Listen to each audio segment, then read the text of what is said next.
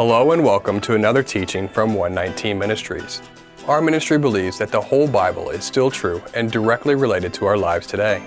If you would like to know more about what we believe and teach, please visit us at testeverything.net. We hope that you enjoy studying and testing the following teaching.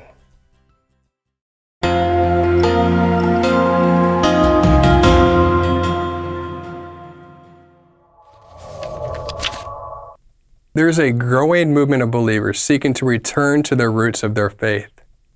They are seeing the value in God's commandments contained in the Torah, such as the Sabbath, feasts, and dietary instructions. They are seeking to know the Messiah in his historical context rather than reading their later denominational conceptions of him into the scriptures. They are even using the original Hebrew names for Jesus and the God of Israel, that is, Yeshua and Yahweh. These are all great things that we, of course, encourage believers to pursue.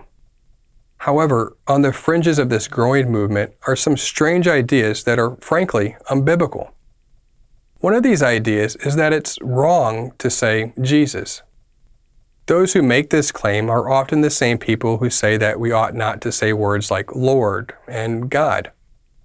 The arguments in support of each of these claims are quite similar, as we'll demonstrate shortly.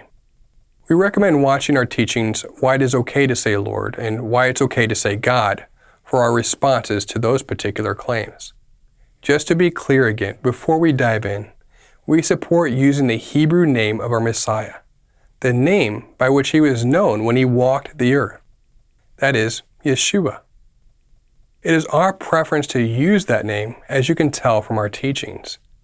But we do not believe that it's wrong to say Jesus. And so that is the position that we'll be defending in this teaching.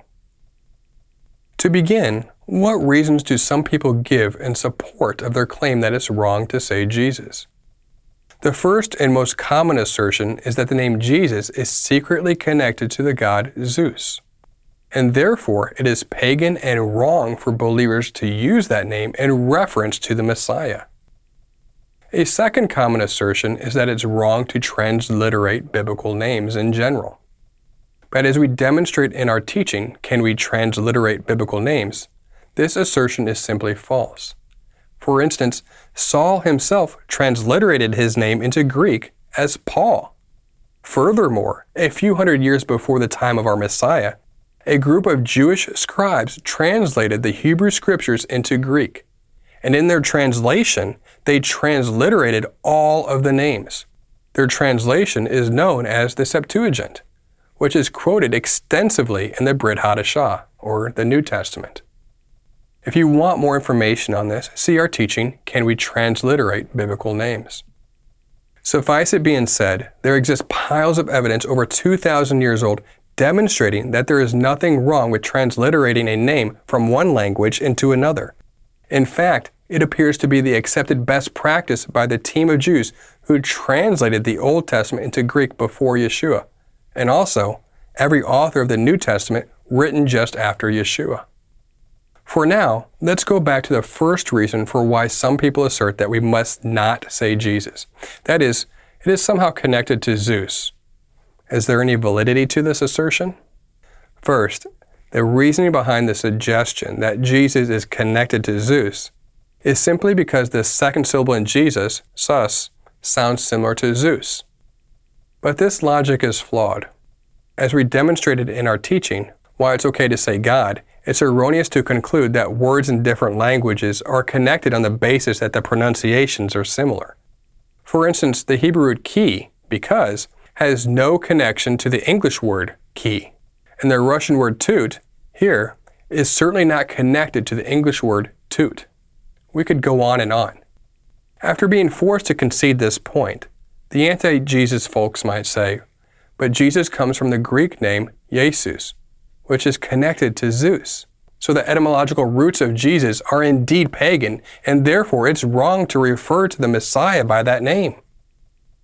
This claim is easily debunked by simply looking at the two names in Greek. Here is how you spell Zeus in Greek. This is how you spell Jesus in Greek. As you can see, the sus sound at the end of Jesus and sus are different Greek letters. In Jesus, the letters that form the Sus sound are sigma, omicron, upsilon, sigma. In Zeus, the letters are zeta, epsilon, upsilon, sigma. While the last two letters in both words are the same, the first two are not. Thus, the Sus sound in Jesus does not spell Zeus. In addition, the name Yeshua is found about 27 times in the Hebrew Scriptures. It's the shortened version of the name Yehoshua, from which we get the name Joshua. In the Septuagint, the name Yeshua is transliterated into Jesus, the same name we find in the Greek New Testament for Jesus. This too is proof that Jesus has no connection to Zeus. Why? Because the Jewish scribes who translated the Septuagint certainly would have been well aware of the pagan god Zeus, and therefore would not have transliterated Yeshua as Jesus if they thought there was any sort of connection. In conclusion, while we certainly support saying Messiah's original name, Yeshua, and it is our preference to do so, there is simply no basis for the claim that it is wrong to say Jesus. While it is our preference and the preference of others coming back into the roots of our faith to say Yeshua or Yehoshua, it's still okay to say Jesus. We pray that this teaching has blessed you. And remember, continue to test everything. Shalom.